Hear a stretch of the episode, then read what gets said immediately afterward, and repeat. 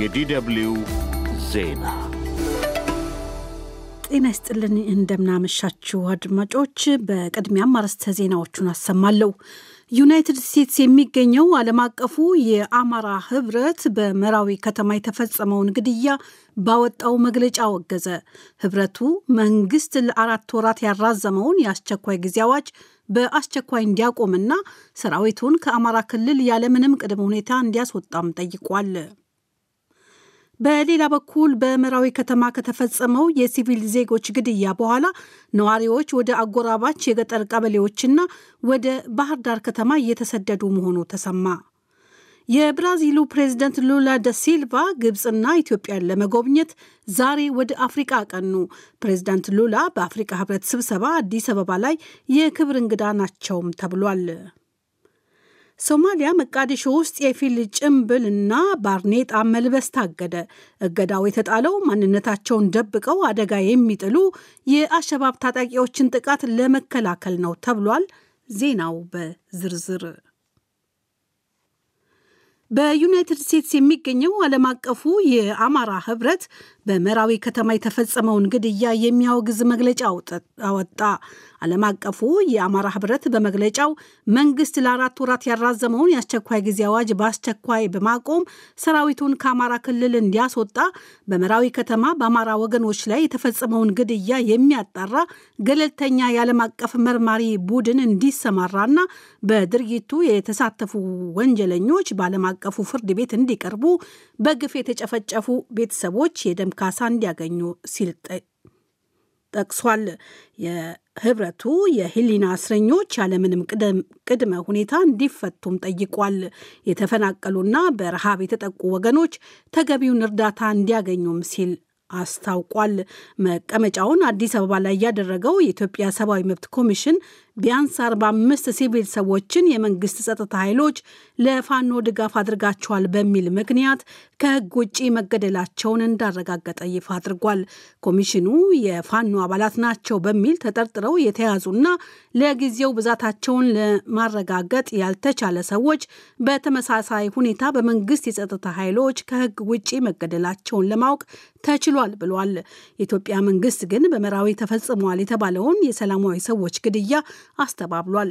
መከላከያ ሰራዊትና በፋኖ መካከል ግጭት እንደነበር ያረጋገጡት የመንግስት ኮሚኒኬሽን አገልግሎት ሚኒስትር ለገሰ ቱሉ የመከላከያ ኃይሉ የትኛውንም አይነት ሲቪል ኢላማ አላደረገም ሲሉ ለዶቸ በለ ተናግረዋል።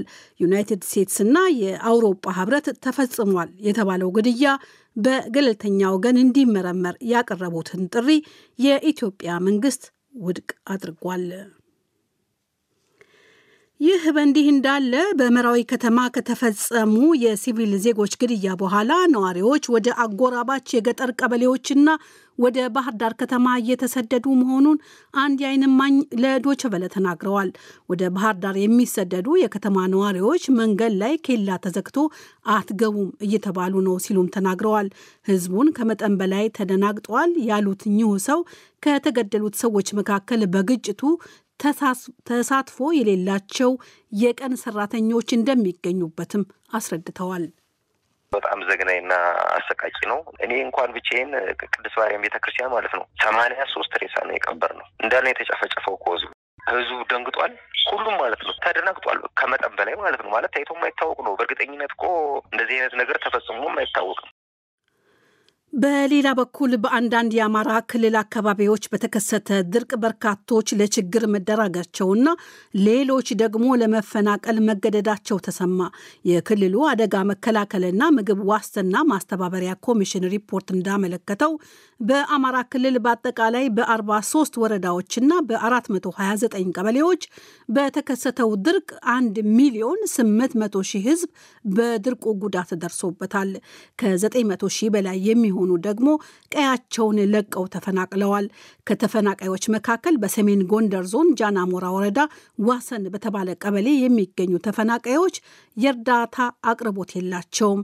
የሚጠጣ ውሃ ምንጭም ሳይቀር መድረቁን ነው ያስረዱት። የኛ ድርቅ ምን ምን ብዬ ላውጋህ? ምትላስ ምትቀመስ ምንም ምንም ምንም የለንም። እንኳን ሌላ እግዚአብሔር የፈጠረውን ውሃ እግዚአብሔር አነሳብን። ውሃ እንኳ ሳይቀር እርዳታ የለም፣ እርዳታ የለም። አድማጮች፣ የምሽቱ የዜና መጽሔታችን ሰፋ እያለ ዘገባ ይዟል። ተከታተሉን። የብራዚሉ ፕሬዝዳንት ሉላ ደ ሲልቫ ግብፅና ኢትዮጵያን ለመጎብኘት ዛሬ ወደ አፍሪቃ ቀኑ። ፕሬዝዳንት ሉላ ከዛሬ ጀምሮ እስከፊታችን እሁድ በአፍሪቃ ይቆያሉ ተብሏል። የወቅቱ ቡድን ሀያ ሀገራት ሊቀመንበር የሆነችው የብራዚል ፕሬዝዳንት ሉላ የፊታችን ቅዳሜ በአፍሪቃ ህብረት ስብሰባ ላይ በክብር እንግድነት እንደሚገኙም ተገልጿል። በቅርቡ ብሪክስን በአባልነት የተቀላቀሉት ግብፅና ኢትዮጵያ ለብራዚል ስልታዊ ጠቀሜታ ያላቸው ሀገራት ናቸው። ሉላ በሁለቱ ሀገራት በኩል ብራዚል ከአፍሪቃ ጋር ያላትን ዲፕሎማሲያዊ ግንኙነት ለማጠናከር ይችላሉም ተብሏል። ሉላ ባለፈው የጎርጎሮሳውያን 2023 ዓመት አንጎላን ጎብኝተው እንደነበር የሚታወስ ነው። ብራዚል፣ ሩሲያ፣ ህንድ፣ ቻይናና ደቡብ አፍሪቃ ያቋቋሙት ብሪክስ የተባለውን ቡድን ኢትዮጵያና ግብፅን ጨምሮ ሌሎች ሀገራት በአባልነት መቀበሉ ይታወሳል። የሶማሊያ ርዕሰ ከተማ መቃዲሾ ነዋሪዎች የፊት ጭንብል ማለትም ማስክና ፊትን የሚሸፍን ባርኔጣ አድርገው እንዳይንቀሳቀሱ የሀገሪቱ መንግስት አገደ። የሶማሊያ መገናኛ ዘዴዎች የሀገሪቱ ባለስልጣናትን ጠቅሰው እንደዘገቡት እገዳው የተጣለው ማንነታቸውን ደብቀው አደጋ የሚጥሉ የአሸባብ ታጣቂዎችን ጥቃት ለመከላከል ነው።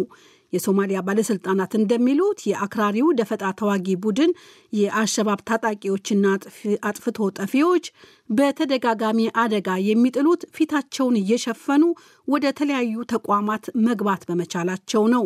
ከሁለት ሳምንታት በፊት ፊታቸውን ሸፍነው የተለያዩ ሱቆችን የወረሩ የአሸባብ ታጣቂዎች ለቡድኑ ገንዘብ አናዋጣም ያሉ 12 ሰዎችን በጥይትና ቦምብ ገድለው ነበረ። ከትናንት ጀምሮ የጸናውና እገዳ የጣለው ፕሬዚዳንት ሐሰን ሼክ መሐመድ የሚመሩት የሶማሊያ ብሔራዊ የጸጥታ ምክር ቤት ነው። ርዕሰ ከተማ መቃደሾ የምትገኝበትን የባንዲር ክፍለ ግዛት አስተዳዳሪነትን ስልጣን ከከተማይቱ ከንቲባነት ጋር ደርበው የያዙት ዩሱፍ ሐሰን ጀማሊ በክፍለ ግዛቱ የሚገኙ ጸጥታ አስከባሪዎች አዲስ የወጣውን ደንብ እንዲያስከብሩ አዘዋል።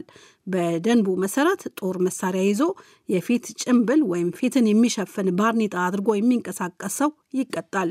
እገዳው ፊትን የማይሸፍኑና የእስልምና ሃይማኖትን የሚያመለክቱ ቆቦችን እና አልባሳትን አይጨምርም ተብሏል። አድማጮች በመከታተል ላይ ያላችሁት ከዶቸ በቀጥታ የሚሰራጨውን የምሽቱን የዓለም ዋና ዋና ዜና ነው። የቀድሞው የፈረንሳይ ፕሬዚደንት ኒኮላስ ሳርኮዚ የአንድ ዓመት እስራት ተፈረደባቸው። ትናንት ፓሪስ ላይ ያስቻለው ፍርድ ቤት ባስተላለፈው ውሳኔ የቀድሞ ፕሬዚዳንት ኒኮላስ ሳርኮዚ የአንድ ዓመት እስራት ከስድስት ወራት በኋላ በአመክሮ እንዲፈቱ ሲል በይኗል። የ69 ዓመቱ የቀድሞ ፕሬዚዳንት ጠበቃ ሳርኮዚ ነፃ መውጣት አለባቸው ሲሉ ውሳኔውን በመቃወም ወዲያው ለፍርድ ቤቱ ይግባኝ እንደሚያስገቡ አስታውቋል። ቀደም ሲል በዋለው ችሎት ሳርኮዚ ያለምንም ተመክሮ ለአንድ ዓመት እስር ተፈርዶባቸው ነበረ። የቀድሞው የፈረንሳይ ፕሬዚደንት የተከሰቱት በጎርጎሮሳውያኑ 2012 ዓ ም በፈረንሳይ በተካሄደው የምርጫ ዘመቻ ላይ የገንዘብ ማጭበርበር ፈጽመዋል በሚል ነው። እስራኤል በሊባኖስ ላይ የአየር ጥቃቷን አጠናክራ መቀጠሏን ገለጸች። የእስራኤል ጦር ሰራዊት እንደገለጸው በሊባኖስ በርካታ አካባቢዎች ላይ የኢራን ደጋፊ የሂዝቦላ ሚሊሻዎች የሚገኙበት ስፍራ ኢላማ ተደርጎ መደብደቡን ገልጿል።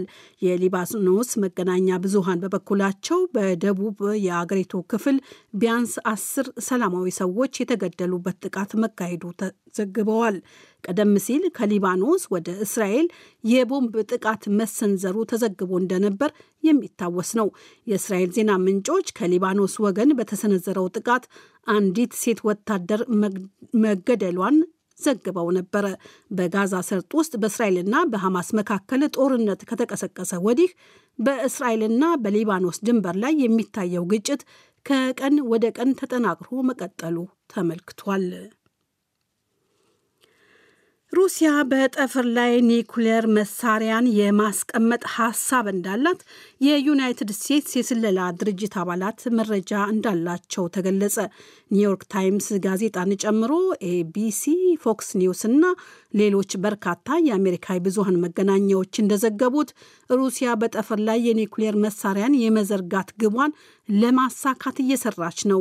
ዘ ኒውዮርክ ታይምስ የተባለው የአሜሪካኑ ታዋቂ ጋዜጣ እንዳስነበበው ይህ የሞስኮ እቅድ ይፋ ያደረጉት የአሜሪካው ምክር ቤትና በአውሮፓ የሚገኙ ተባባሪዎች ናቸው። ይሁንና እንደ ጋዜጣው የሩሲያ ኒውክሌርን በጠፈር ላይ የማስቀመጥ እቅድ ገና እውን አልሆነም፣ ለአደጋ ስግት አይሆንም ተብሏል። ይህ ዶቸ በለ ነው።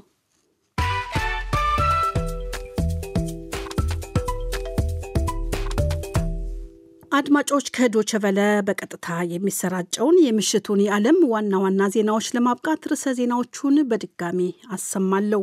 ዩናይትድ ስቴትስ የሚገኘው ዓለም አቀፉ የአማራ ህብረት በመራዊ ከተማ የተፈጸመውን ግድያ ባወጣው መግለጫ ወገዘ።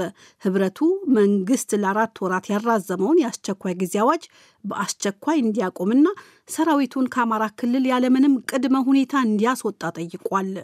በሌላ በኩል በመራዊ ከተማ ከተፈጸመው የሲቪል ዜጎች ግድያ በኋላ ነዋሪዎች ወደ አጎራባች የገጠር ቀበሌዎችና ወደ ባህር ዳር ከተማ እየተሰደዱ መሆኑ ተነግሯል።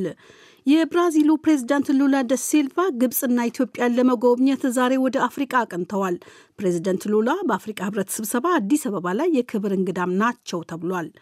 መቃዲሾ ውስጥ የፊት ጭንብል ማለት ማስክና ባርኔጣ መልበስ ታገደ። እገዳው የተጣለው ማንነታቸውን ደብቀው አደጋ የሚጥሉ የአሸባብ ታጣቂዎችን ጥቃት ለመከላከል ነው። ዜናው አበቃ። ለዓለም ዜናው ጥንቅር አዜብን አመሰግናለሁ።